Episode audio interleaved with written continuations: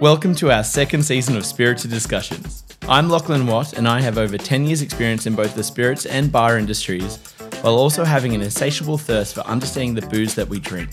Through this series, we will dive deeper into the topics that we have grazed in season one and dive into some other historical tidbits that have guided our drinking habits. Join me through our second season, and well, let's get started.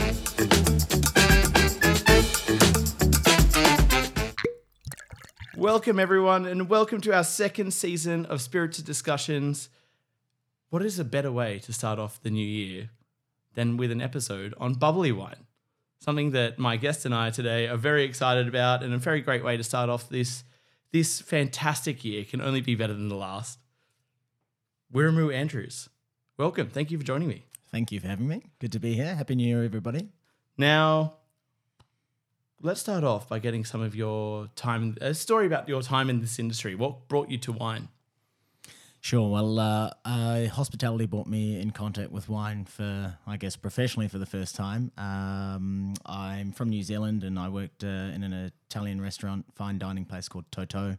Yeah. And um, up until then, wine was kind of just something that I worked with, but uh, I tried in- incredible wines from Italy, and um, that really changed the way I saw wine.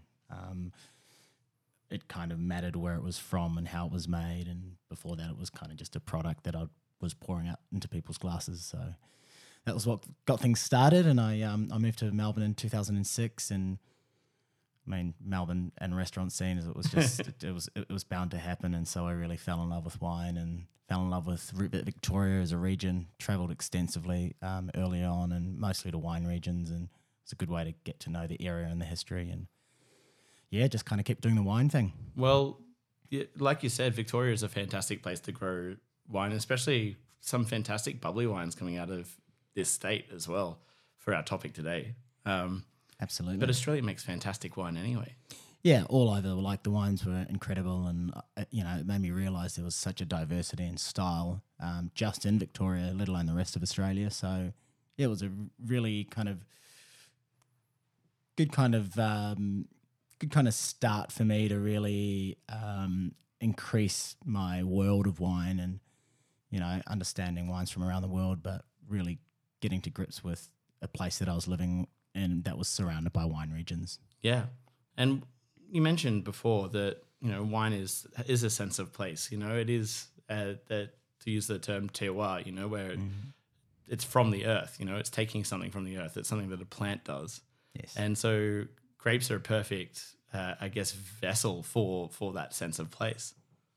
Yeah, definitely. And um, it was interesting because when I was a child, uh, my mother worked in a kiwi fruit orchard um, in the Bay of Plenty because that's um, the kiwi fruit capital of the world. and it was interesting that, uh, you know, I kind of hated being there a lot when I was growing up, but um, found myself walking through rows and rows of vineyards. And yeah, it's kind of funny how life throws those things at you. And It is, yeah. Yeah. Brings us all back to something that we grew up with, or Absolutely, and today I um yeah look I worked as a sommelier for many years in, in, in Melbourne and, and and in other parts of the world. I did the whole Europe thing for a while and um, came back and now I'm kind of more more on the distribution side and a bit more hospitality adjacent. Um, but I'm also um, involved in a winery in Beechworth and we've just taken over a vineyard there and so I find myself on my knees and staking vineyards and just really getting my hands dirty. So just getting closer to that kind of four year old boy that was running through uh, kiwi fruit orchards. well, I mean, it takes you back to that sense of place as always. You know, as long as you've had that sense of ownership, Yeah. create something really, really romantic and beautiful. Which is, I mean, what we're celebrating today with you know the new year and celebrating life going forward. Absolutely. And uh, yeah, sparkling's always been dear to me. And even as a young drinker, uh, when I was 16 or 17, probably some of my early drinking um, happened uh, with some sparkling wine. Uh, there was uh, Montana uh, produced a wine called Bernardino Spumante. Yeah, um, which was a New Zealand wine from mostly from Gisborne, actually made from muscat. So it's like, kind of like a semi-sweet sparkling wine. But um, for those New Zealand listeners who might not understand or might not recognise the Bernardino Spumante um, uh, name, it's actually more more commonly known as Bernie Spew. Um, and so um, I just found out recently uh, they discontinued making that wine about uh, two months, uh, two years ago. So um, rest in peace. Uh, the New Zealand equivalent to Fruity Lexia, right? Or Absolutely. Which is again funny because, you know, that's a Brown Brothers wine. And, um, you know, in classic full circle mode, um, you know, my partner, she also works in wine and ended up moving to the King Valley for for a year or so and um, bought a house in Milawa um, about 400 meters away from Brown Brothers. So Fruity Lexia indeed. Well, let's dive into our 60 second history. Now, I'm going to get you to time me. Um, Time is out. I have, well, I'm going to put a caveat on this. There is so much history around this wine, and I'm just going to do a kind of bare bones history as much as I can. Um, let's hope I make it. I've only made it three times in the past, so. Bon chance. All right, tell me when you're ready. Ready when you are. All right. During the 15th and 16th century, they did not make sparkling wine. It was actually seen as a fault because the bottles would explode. Uh, the first documented uh, process for sparkling wine was actually in England in the 1660s, and they actively tried to make this bubbly wine. It wasn't until the late 1600s that Dom Perignon started to play with this style and also started to play with this style in Champagne specifically, developing different techniques as well as blending practices and perfecting the methods of making a white wine from dark grapes. Uh, and then the, we start to see wineries open up uh, promoting this this style, this bubbly wine, like um, uh, Ruinart, and we've got others now with Moët and Clicquot, etc., etc. We also now have famous sparkling wines coming from Italy, like Prosecco. Spain has Cava. There's a whole array of Five seconds. fantastic sparkling wines coming from all around the world, like Australia. And then we also have these really trendy pet nat styles, which I think we'll dive into right now. We are out of time. Perfect timing. Fantastic. I'm so excited about that. Well What a way to start off this year. Um, all right.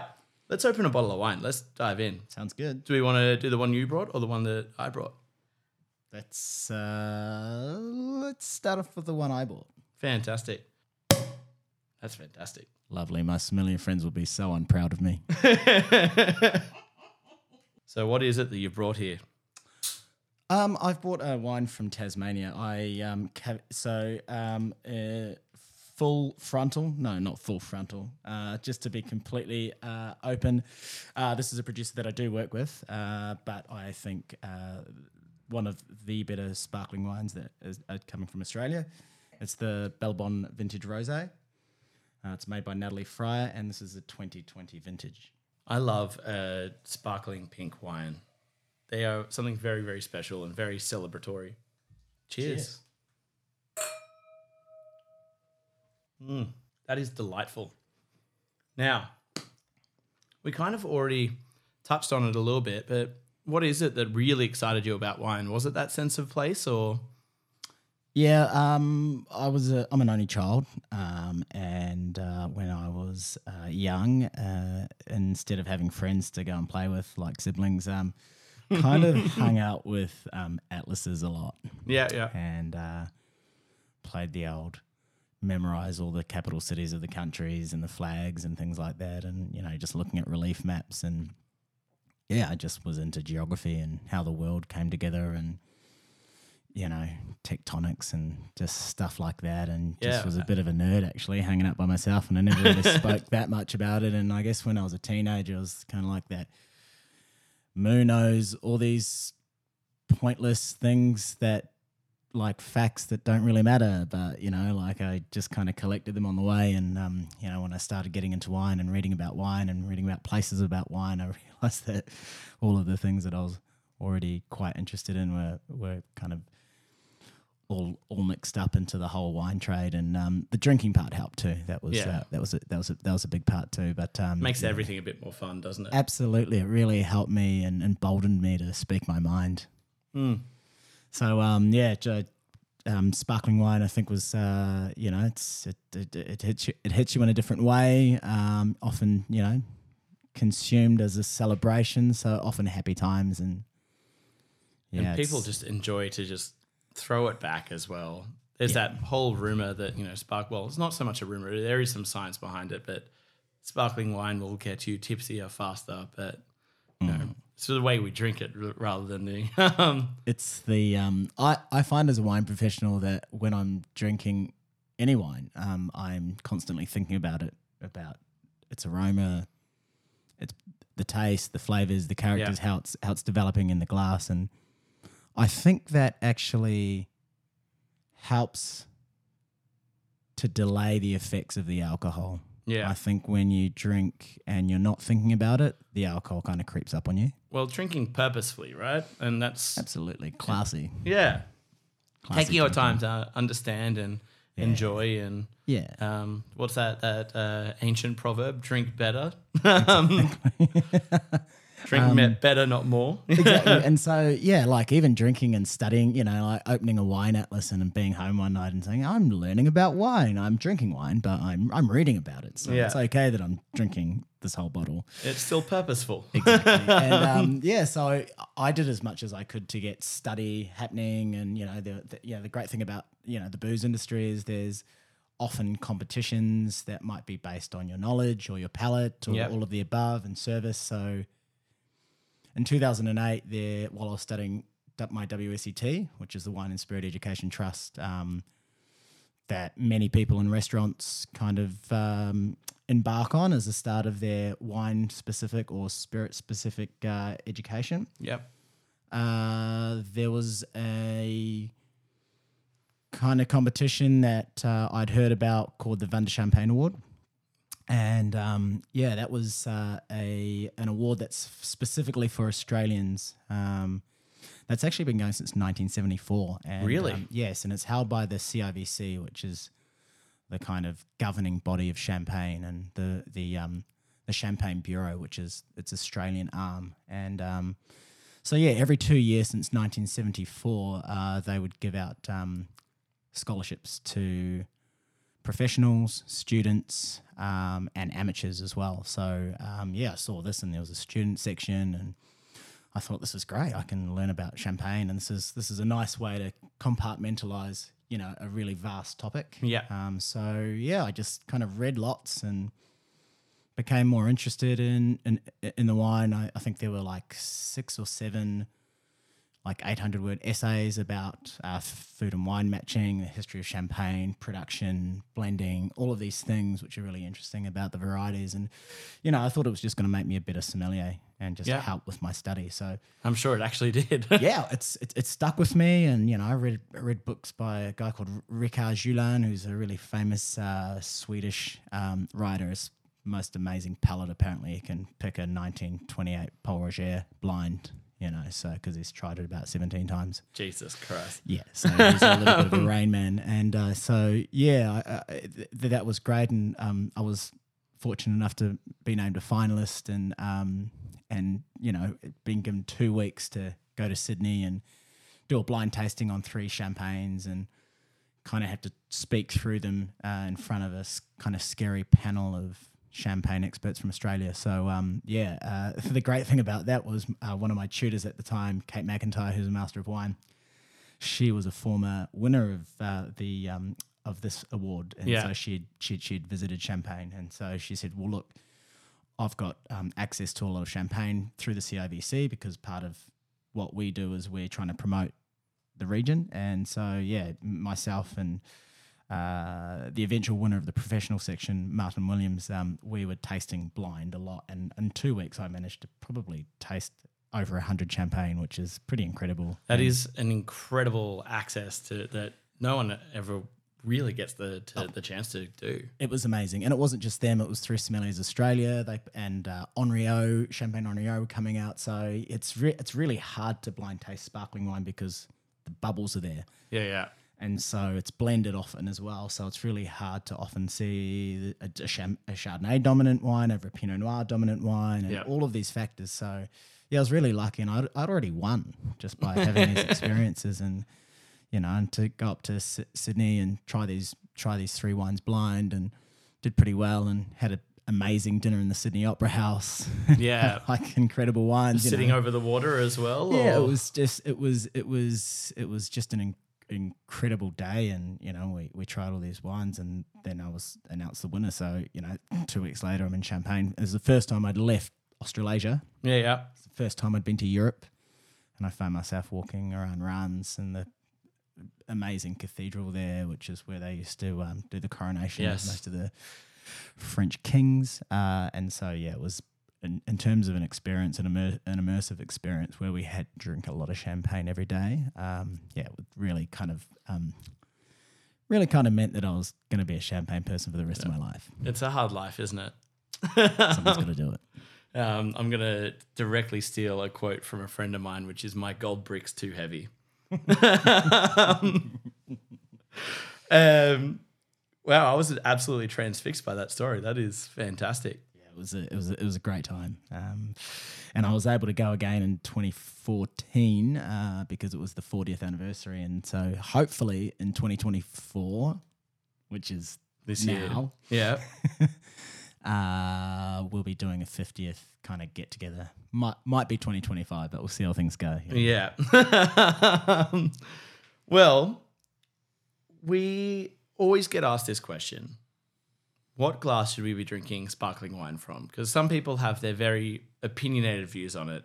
A wine glass, a coupe glass, a flute. Mm, a lot of yeah. There's a lot of strong ideas about it as well. What is what? do- What do you think we should be drinking our wine from? Our sparkling wine from specifically. I, I drink sparkling wine um, from, or firstly, any glass that's that's at hand. yep. you know, if the need arises. But if I had the choice, um, look, I drink a lot of um, grower champagnes, often from a Burgundy glass. I mean, uh, Burgundy varieties, you know, Yeah. Pinot Noir, Chardonnay.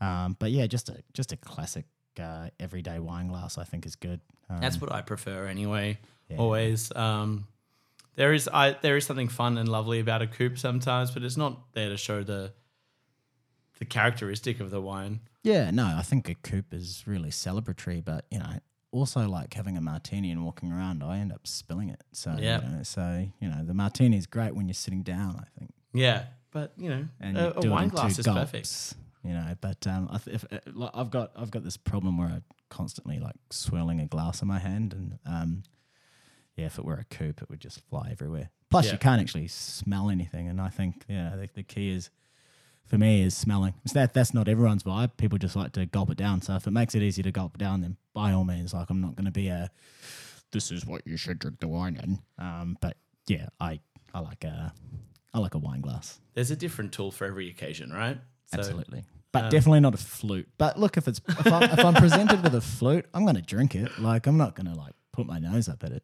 No, and I, I'm the same. I just any glass but a flute.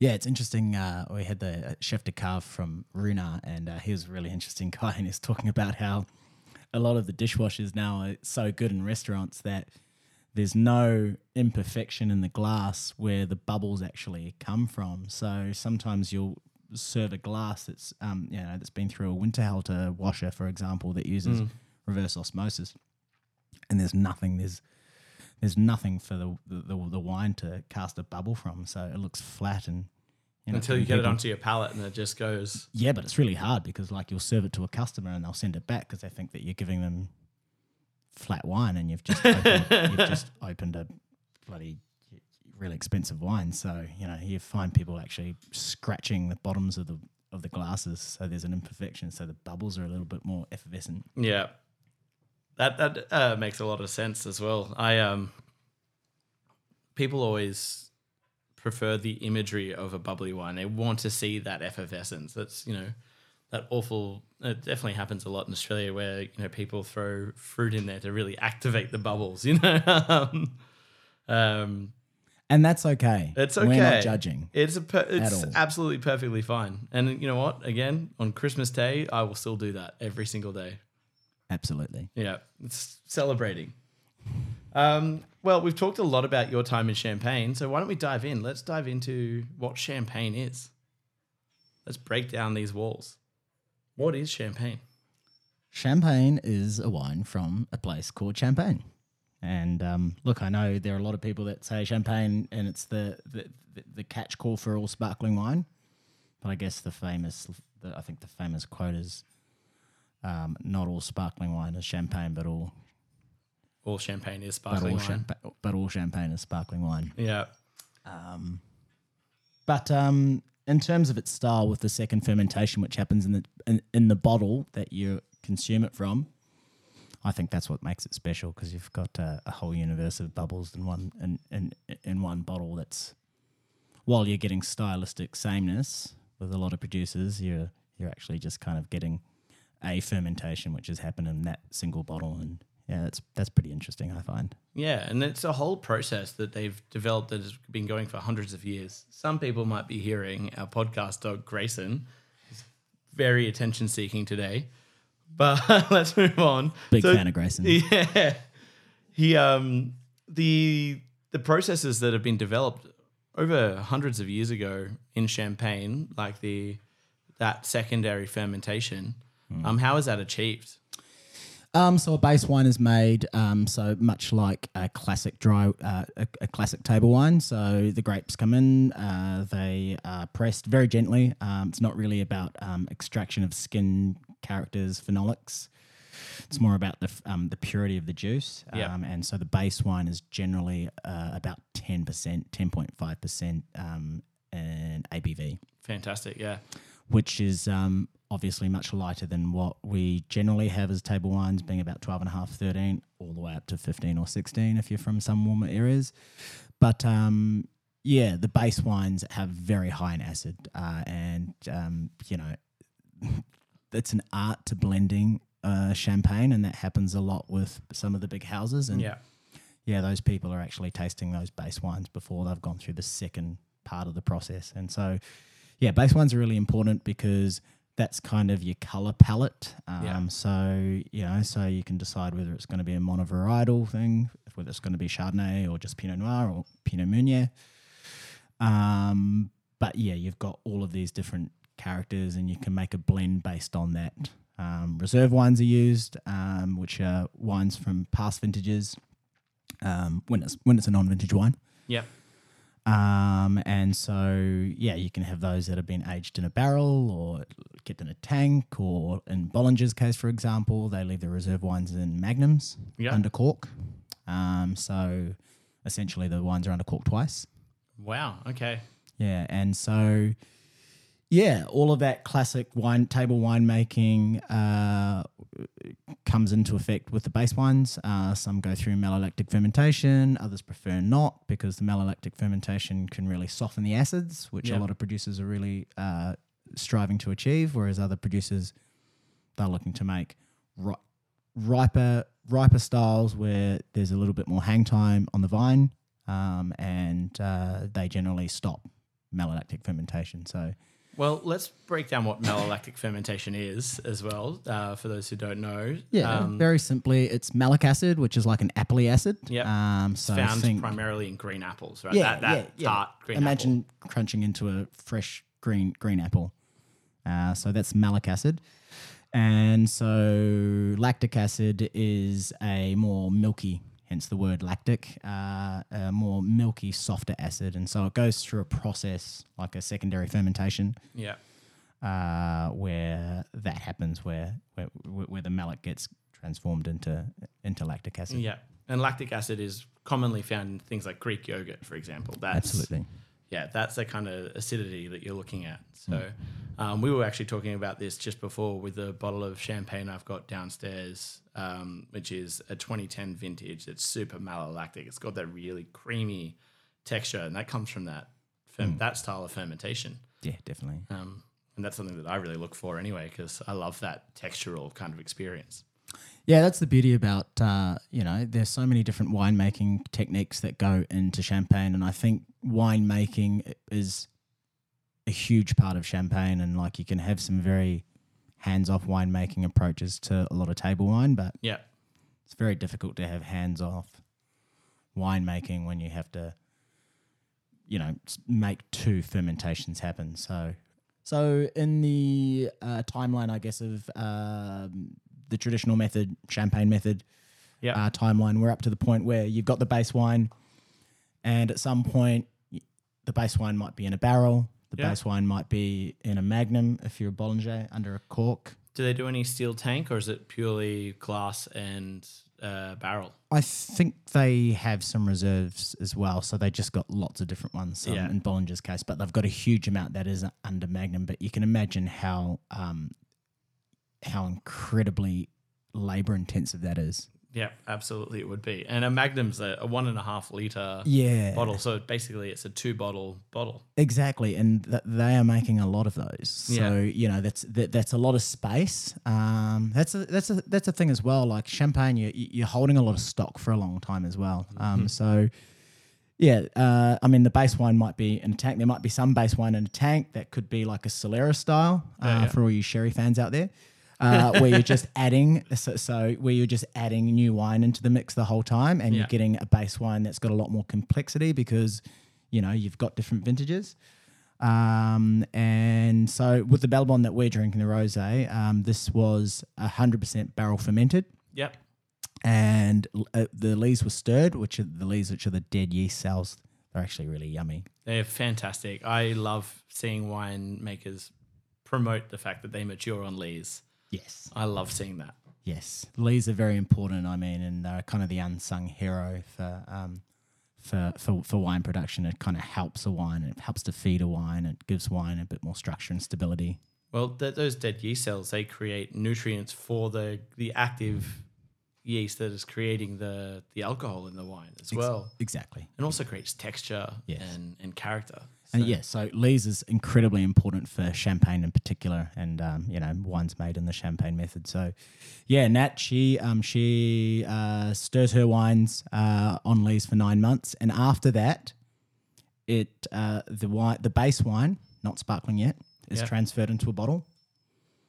Um, there is some yeast, more yeast added. Yep.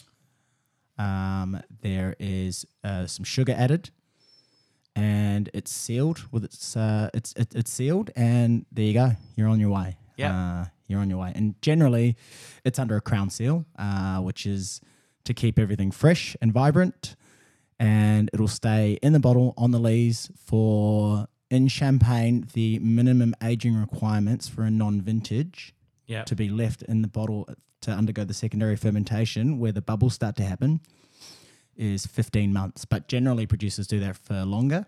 For a vintage champagne, it's uh, 36 months, so three years. So that's a long time to wait. Yeah. But yes, the fermentation happens. And with fermentation, yes, you get alcohol, which is good because the base wine, remember, I said was about 10.5%. So we need to get it up to about 12 and a half.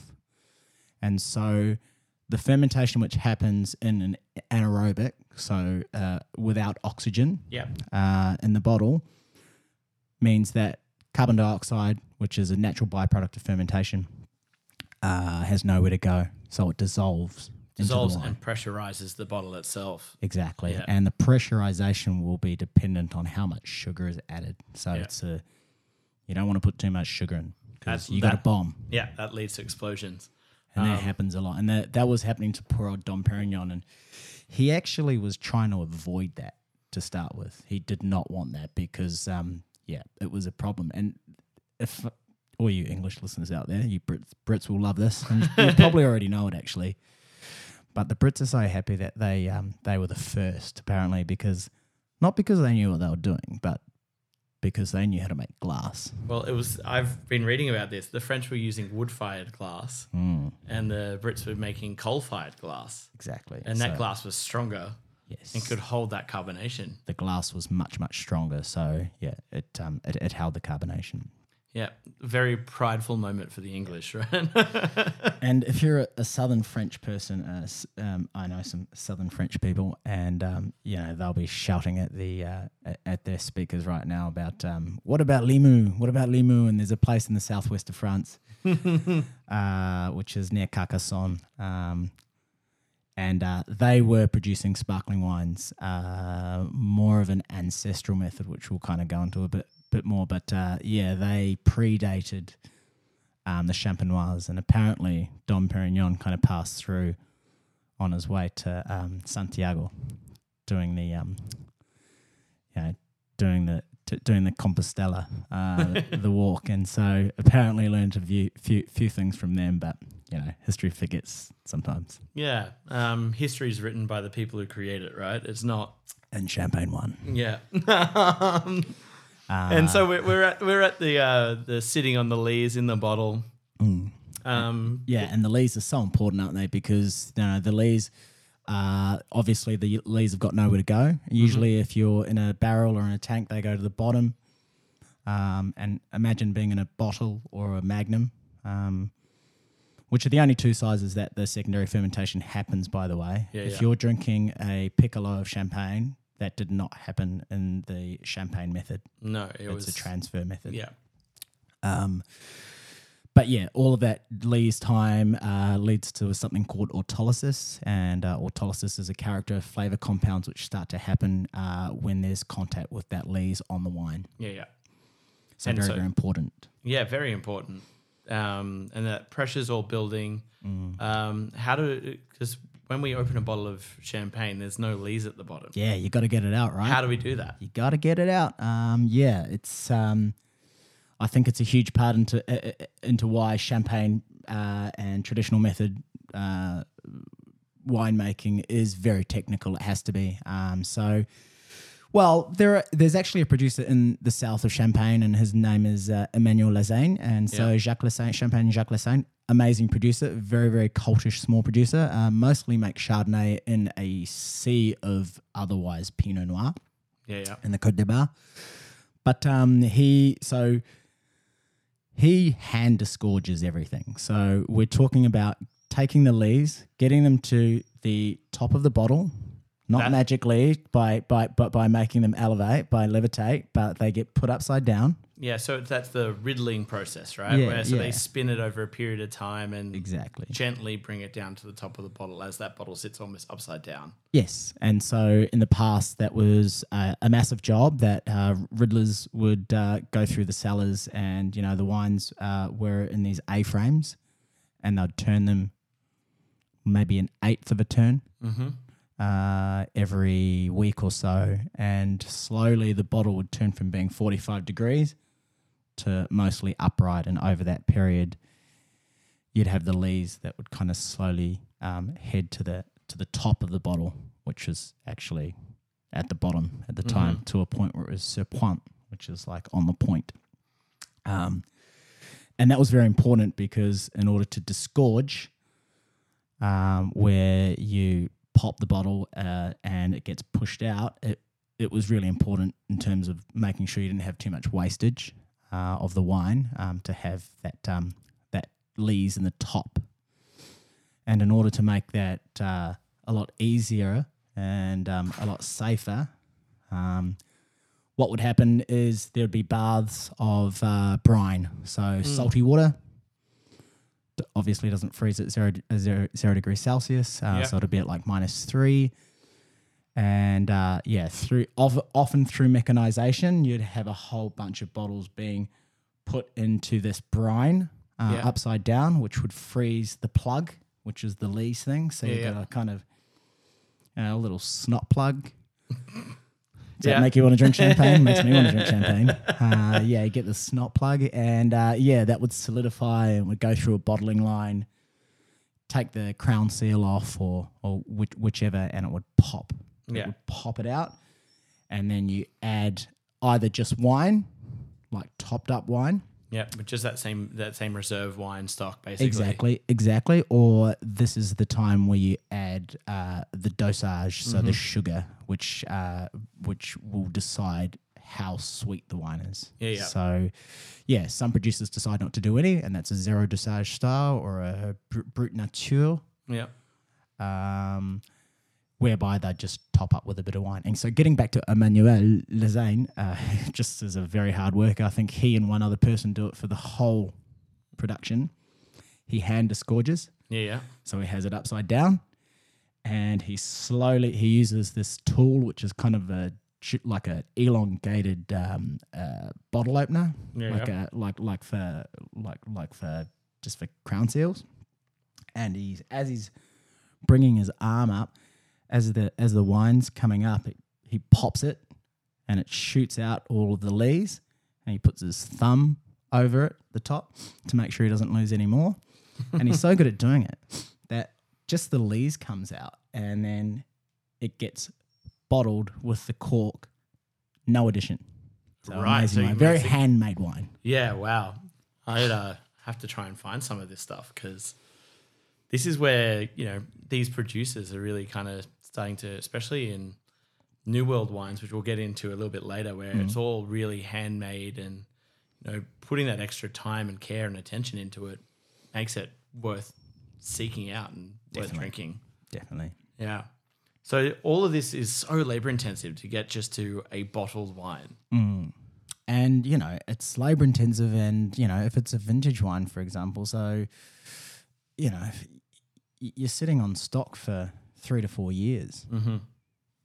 and so that's part of the reason why it can be very expensive and it's champagne prices are just soaring at the moment Yeah, but the labor is so intensive. So Mm. I think people forget about that quite a lot. it people do and you know a really interesting thing about the way champagne works is there are the maisons the big growers um, the moets for example um, and for a long time they were the voice of champagne um, but they they were reliant on growers and people growing the grapes so you know uh, they might grow 10% of what they needed Yeah, yeah. but ninety percent of the gra- of the volume of fruit was coming from growers and small growers and plenty of it. And so there was actually a um, I think in uh, can't remember exactly when, like early nineteen hundreds. I think it just predated World War One. I someone's going to tell me I'm wrong, but um, yeah, there, there there was a riot and the growers revolted against their houses, and Ayala, which is an IE, was actually broken into and burnt down. right. Yeah, they ate the rich. Well, one thing the French are really, really good at is revolutions. They they do that. um, all right. Should we move on to prosecco? We spent so much time on champagne. Let's let's move on. Let's not forget about prosecco. Let's not forget forget about prosecco. So prosecco is you know Italian variety of sparkling wine, Mm, yeah. but not exclusively. Well, yes, Yes. not exclusively. the variety is called Glera, or it was called Glera, um, and or Glera, and uh, the Italians decided that they would change the name of the grape from Glera, which wasn't particularly romantic, to Prosecco, which Yeah. really rolls off the ma- of the tongue. quite- which is quite also the nicely. region it originates from. Exactly. Yeah. But the fact that they called it a grape meant it was a meant it was open to being labeled varietally, Yeah, yeah. which we hear which we do in places like the King Valley in Australia. But we'll get back to that. But the point is, this uh, grape variety Glera was a much more simple gra- uh, variety. Um, historically, they were making very rustic style, farm style wines that were actually sparkling, a little bit like the the the Blanquette de Limoux that we I, I spoke about a little bit. Um, so yeah, they they didn't go through the secondary fermentation. The the the, the bubbles happened because the um, the wine was bottled before it finished fermentation. Yeah. We'll get into that a bit more. But um, yeah, more in the 20th century, uh, they started going for a method that Italians hate it when you call it the Charmat method because it was actually this method of producing sparkling wine was invented by an Italian, and his name is Federico mm-hmm. Martinotti. And so the metodo Martinotti, or the Italian method, was invented by an Italian. And so the Frenchman Charmat, uh, he was involved, um, but in the very last part of producing these tanks in which the whole secondary fermentation, which makes a sparkling, a la champagne, however, in a gigantic tank, Yeah, yeah. i.e., easier, cheaper, faster. Uh, And then you can bottle straight out of that. Don't have to do the riddling and disgorging. You can let that settle Very out. clean. Yeah. you leave it in the tank. Yep. leave it in the tank. So that was that was uh, that was an Italian French invention, and so yeah, that kind of revolutionized how sparkling wine could be made en masse Yep. and um, and everyday drinking, and for more of a chunk of the the market. So it, be, it, it became more accessible for a lot more people, which I think is great. affordable, Delicious, delicious, fast. Yeah.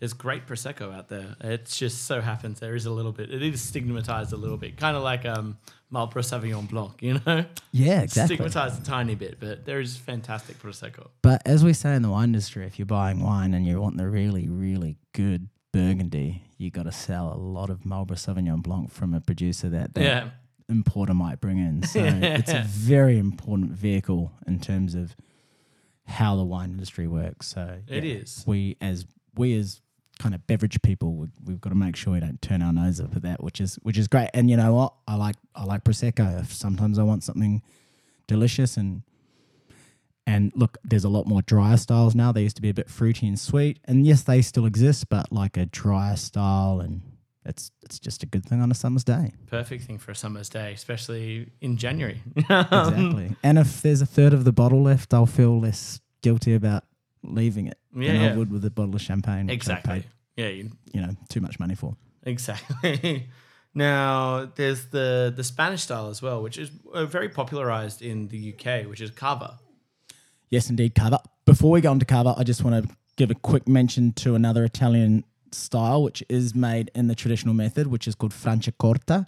Uh, that comes from Lombardy, so we're Milaners, not too far away from. Uh, it's actually east of Milan, Brescia, and uh, they've been making amazing champagne style, so traditional method sparkling, and kind of became their own Dio in the '60s or '70s, and so they use primarily Chard, mostly Chardonnay. It's actually 80%, 85, 80% Chardonnay, Yeah. maybe 85% Chardonnay.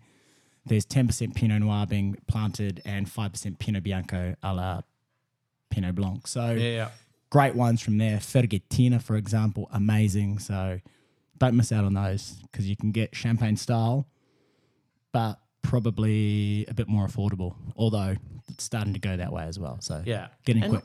Also a little bit left of center as well, you know? Absolutely, absolutely. The world is better with a bit of variety. Absolutely. yeah, I love trying sparkling wines from weird places in the world. So, like a sparkling Nebbiolo from Piedmont. So, Yeah. yeah, that's it, it- that. That's the beautiful thing. You can make sparkling wine. You just have to have the right ingredients. Well, that's the you can make it from any grape you have. Mm. Just treat it a certain way. Mm. I also love Cava, and uh, Cava is fantastic. And oh man, I've had some good times in Barcelona and Catalonia, and, and Cava has fueled that.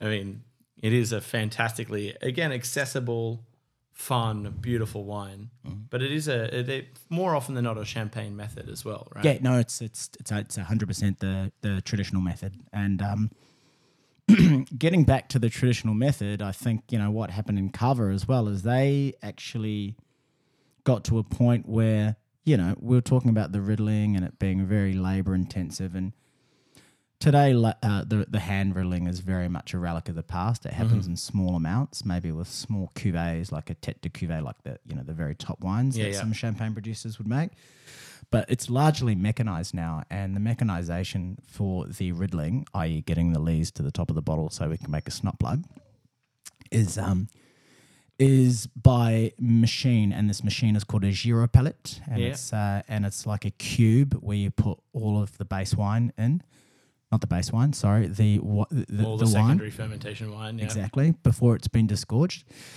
and the machine does it so it's this giant cube cube of fun and um, yeah so they uh, that mechanized everything made everything much easier and the champenoise went thank god we're gonna we'll buy these. These are Yeah, yeah. fantastic. This is gonna help a lot. So yeah um ca- Cava kind of really happened post phylloxera which happened in europe in the late 1800s Yeah, where a um a mite an aphid that loves snacking on roots um, was imported to Europe via uh, via France from the US, and Mm-hmm. it basically decimated all the vineyards. And we, we mentioned this in season one on our episode with one of our friends, Bonnie, talk about fortified wine because it Hi, did, Bonnie. A, yeah, it did a very incredible thing, which is kill the fortified wine industry as well. Yeah, look, it, it was it's kind of the big reset, really, because you know that happened, and um, you know since then, uh, pretty much most vines uh, around the world uh, are now uh, grafted onto a American rootstocks, which are resistant to this uh, to this aphid. But yeah, it's it's it's a, it's a plague. It, it, it, it's it's an issue in many places. I mean, you, like place in Australia, Yarra Valley, for example. But it is around, and it will Mhm. always be around. But in in in Catalonia and in and around Penedès, like south of uh, Barcelona, where uh, a lot of red vines were grown, um, uh, they decided that it was an opportunity with the replanting to maybe go further away from the red wines and go towards white grape varieties. So they planted a lot more. Um, there's three great. There's three main varieties for cava, and uh, they're all autochthonous um, uh, varieties, as in they're indigenous varieties from Spain. And so you've got Macabeo, um, and you've got Xarel·lo and Parellada. And so these three white grape varieties were planted, and they were kind of the basis for for the sparkling wine there. Obviously, it's much warmer in uh, in Catalonia and in Penedès than say in and around Épernay. Yep. Um, but the good thing about these varieties is they kind of have a lot of um, naturally high acidity. So Yeah, I've had a couple of table wines from these these varieties. Every now and then, they're pretty. You don't see them often, but yeah, they're when quite you do, rare, but they're around and they're interesting, aren't they're they? oh, super high acid, really bright, really you know bouncy and vibrant, and I'm sure that that kind of creates that really fun, fruity, sparkling wine. You know, Yeah, I think yeah. For me, Cava gets this lovely kind of chalky mineral thing, which kind of, you know, kind of forces some really lovely focus in the wines, and yeah, and and um, but yeah, I think there are, there are great wines. Uh, just like champagne, there are some really really fantastic wines, and and, and then there are wines that are probably made more for fast consumption, and they're Yeah. generally a bit more simple. But um, you know, the largest sparkling producer in the world is not from Champagne; it is from Cava, and that's Freixenet. right? Wow, I didn't. I did not know that. Mm, they make something like four or five million bottles a year. Wow, that is enormous. Yeah, it's it's a lot. It's a So lot. that'd be the, the probably the cheap Cava that they drink a lot in, in England. You know? yeah, yeah, yeah, mate, yeah. Probably yes. um, I think they drink a lot of it in Barcelona as well. yeah, they're probably as well. Yeah. Um, I mean, we've talked a lot about you know prosecco. Um, and we mentioned a few Australian wines. We've already been drinking one. What are some of your favorite sparkling wines from Australia? We should also put a shout out to Sparkling Shiraz, the Australian, you know, hero. Sparkling Shiraz, yeah, exactly. I mean, and then I guess if we're talking about sparkling Shiraz as in a red grape variety, you know, we're going to give a bit of a head tip to uh, a hat tip to uh, Lambrusco in Yeah, yeah. Italy and the the originators of the sparkling red. But yes, the sparkling Shiraz is such an Australian thing, and it's uh, there's one time a year when it's really expected, and that's Christmas Day. It is, yeah. So uh, yeah, get your turkey, get your Seppelt sparkling Shiraz. Um, my favorite sparkling Shiraz is actually um, I, I love I love the Seppelts one. I think it's great, especially with some bottle age. Yeah, yeah. Starts to take on those really interesting kind of um, savory forest floor characters, and I think that's a really interesting dichotomy with the spark, uh, you know, with the effervescence. Um, but there is a Primo Estate wine, and uh, they're in South Australia, McLaren Vale, and they make an incredible sparkling. Uh, it's not a Shiraz; it's actually made with red varieties. I think they're all Italian, actually, uh, but it's called uh, Joseph. Yeah, right. And this is really interesting because they the dosage is not just a sugar sugary kind of liquid that they add. It's um it's a range of fortified wines from the 50s, 60s, 70s and 80s that Wow. they just keep adding to a blend and and then that's their added dosage. So it's not it's it's fantastic. It's it's already got a lot of complexity from from the addition of that, and so yeah, it's a beautiful wine. and the timber as well coming from that that wine that would have been matured in timber for you know Yeah. 50 60 years 'Cause I, I know you're a spirits guy, so I know you like talking about you know barrels and stuff. So fortified wine is something i'm very interested in and it purely started with you know where those flavors came from in spirits but it's really cool to see that happening in wine as well. So yeah, check out the Primo Estate. Primo Estate. Okay. Get one for next uh, next Christmas. Um, but what are some of the main regions we can look for in Australian Australian wine, uh, bubbly wine? bubbly wine, Yeah, Australian bubbly wine. Australian bubbly wine. Yeah. Uh, look, I mean, Ch- Chandon came along, which is part of the Moët Hennessy group, the Louis Yeah. Vuitton Moët Hennessy group. So they were very clever in uh, the with Moët to Chandon because they didn't call it Moët. Yeah, yeah. You know, uh, they called it Chandon, so it's very clearly n- a part of their company, but outside of Champagne. So, um, yeah, I think Chandon have been doing excellent things. Um, the winemaking there is excellent. They source from great, great places, and they might be based in the Yarra Valley, but they source a lot of their fruit from places like the Alpine Valleys in northeast Victoria Yep. uh, King Valley, like the Whitlands, the High Plateau. So Whitlands High Plateau is a sub-region of King Valley in northeast Victoria, and that's about 800 meters above sea level. So Mm-hmm. great acidity. A lot of vineyards there that are planted to Chardonnay, Pinot Noir, Pinot Meunier, just for that kind of sparkling. But um, yeah, that would be at mainland. I think uh, you know Petaluma have done some amazing things in Adelaide Hills. There's some great Adelaide Hills spots. So the the coolest part of South Australia. So I think it's a great place for sparkling wines. So Petaluma were doing some great things there. Brian Croser kind of really was the driving force behind that. Um, yeah, so there, there- there there have been some really important people uh, that have really kind of pushed the um, pushed the whole sparkling trade, and like Brian Croser was one of them. And so, Yeah. yeah, the uh, the Dulce wines are kind of part of that whole kind of family now because uh, uh, Petaluma was or Croser I think was was was bought by another company, but um.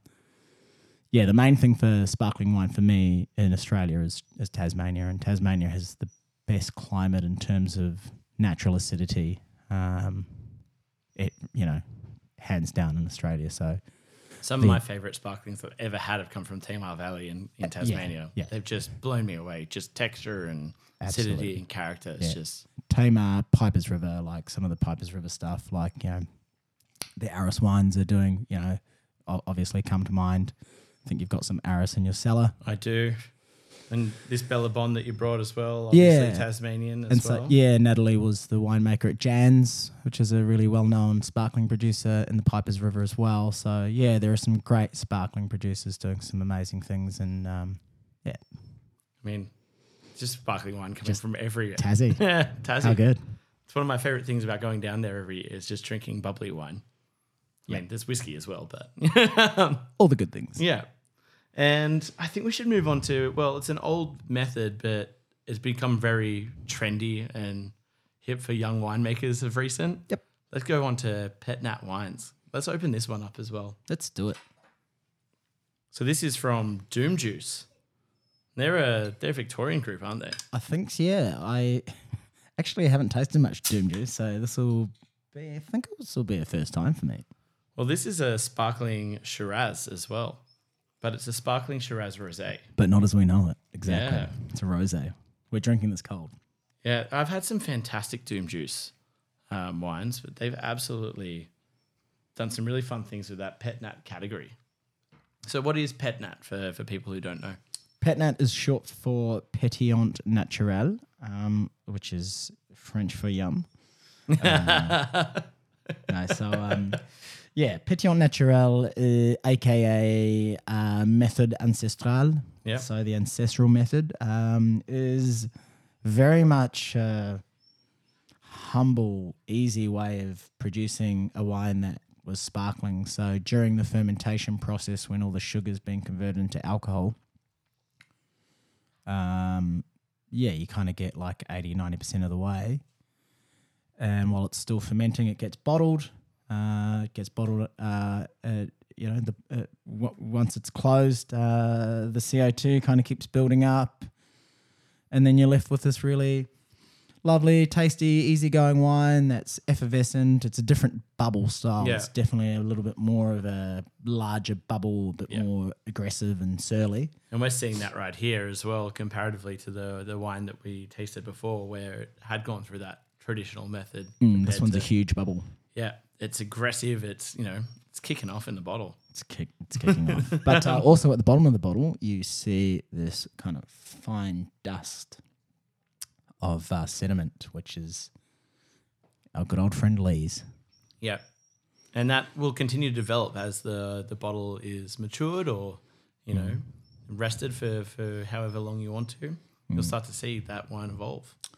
Yeah, his- historically as well, like uh, the Italians uh, with the Colfondo Prosecco, the style that was kind of just the usual style for making that wine before old Martinotti came along. Um, yeah, some some prefer to mix the bottle beforehand, so the lees are kind of throughout it, so it's this cloudy mess. Uh, some prefer to have it upright for a time so it's all at the bottom and you have the clean stuff to start with and you can leave it or if someone can have the real muddy stuff so you know people have their likes Yeah. And I, I, there's no wrong way. There's absolutely no wrong way to drink a wine. Now, are there any particular wineries? I mean, you mentioned so many so far that you think we should be looking out for for each of these kind of styles or categories from around the world. Well i'll say an australian one and then i'll say some other stuff uh, the first um, ancestral method or petnat to be produced commercially in australia was from sutton grange which Yeah. is in central victoria bendigo And uh, yeah, the winemaker at the time was a man called Gilles Lapalus, who's uh, who's French but moved here in 1987. And so yeah, he that's kind of got the ball rolling, and now you see many many styles. So yeah, Gilles was the winemaker there. He's now a vermouth maker with Maidenii, Yeah. and uh, yeah, he's got his own he's got his own uh, label now called Bertram Bespoke, which I sell. Yeah. Disclaimer. Um, and as for, I mean, you've mentioned so many champagne producers. I was going to mention one that I've recently encountered, which was Paul Lenoir, um, a very tiny, tiny little winemaker. But the only reason I encountered them was they were sending some barrels over to Scotland to mature whiskey at Ardnamurchan Distillery. So I started looking into them, and their wine is just phenomenal. All matured in brand new French oak. Fantastic. Wow. You know, brand new Limousin. Limousin is the forest. Yes, it is not the uh, the not the species of oak.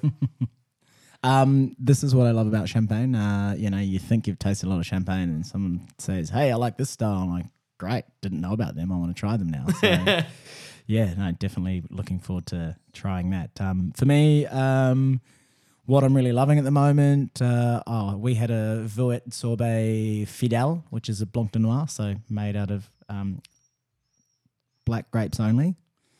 And uh, yeah, delicious. I love that style. And um, yeah, the wines just get better and better. Uh, yeah, just really impressed by this, the quality and the and the purity of those wines. Um, so love that. Um, but uh, yeah, also love just Blanc de Blanc. I love Chardonnay, and I think uh, you know some of the Chardonnays that are coming out of Champagne are absolutely exquisite. The, yeah, the Blanc de Blancs coming out are just Mm.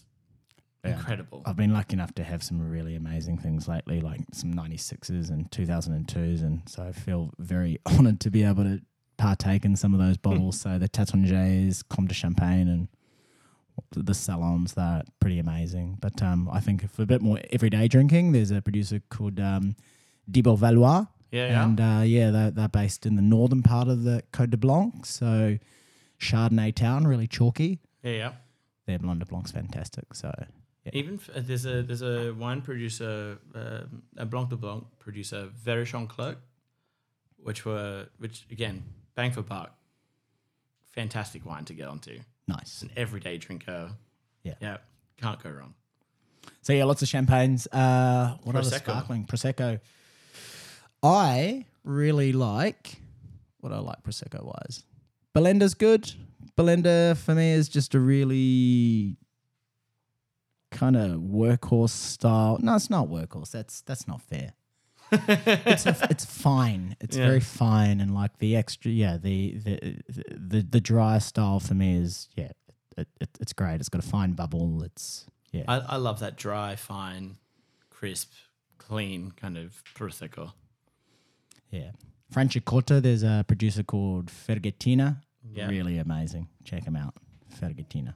And uh, oh, Cava wise, Uh, there's a producer called Raventós i Blanc, and um, they were part of the Cava DO, which is the kind of governing body. And uh, they actually left it maybe f- five or six years ago, probably longer because, you know, I'm getting older and things seem like they didn't happen that long ago, but they actually happened a decade ago. That is, uh, that's how life moves on, isn't it? Yeah. So um, they actually left the Cava DO, and one of the reasons they left it is because Cava as a DO in Spain is really interesting because while ninety percent of the production happens in Catalonia, uh, in Penedès, like south of uh, Barcelona, um, the DO actually allows for there to be production of these these wines in places like Rioja, um, Extremadura, which is maybe seven hundred kilometers away. Yeah, yeah. And so, yeah, a lot of quality producers are finding that difficult because they want that kind of specificity of place. And so, yeah, Raventós i Blanc uh, left it and they've started a new DO uh, called the Rio da Noia, which is the river Anoia. So it's very specific. Um, and yeah, so they're still making that style, but I think their, their, their wines are just beautifully made. And I believe Spanish Acquisition, where Bonnie works um, from the Jerez episode um, or Fortified. Uh, yeah, they uh, so Scott brings those in, and they're excellent wines from the very base level style. And there's a beautiful rosé. I really like rosé, and this one's called Rosat de Nit, which means in Catalan, it's, it's Catalan for rosé of the night. That is a fantastic name. Mm. And Very so that, suggestive. yes, and so that's got a like three percent or something of red wine, which is Monastrell, uh, yeah. aka Mataro Mm-hmm. or Mourvèdre.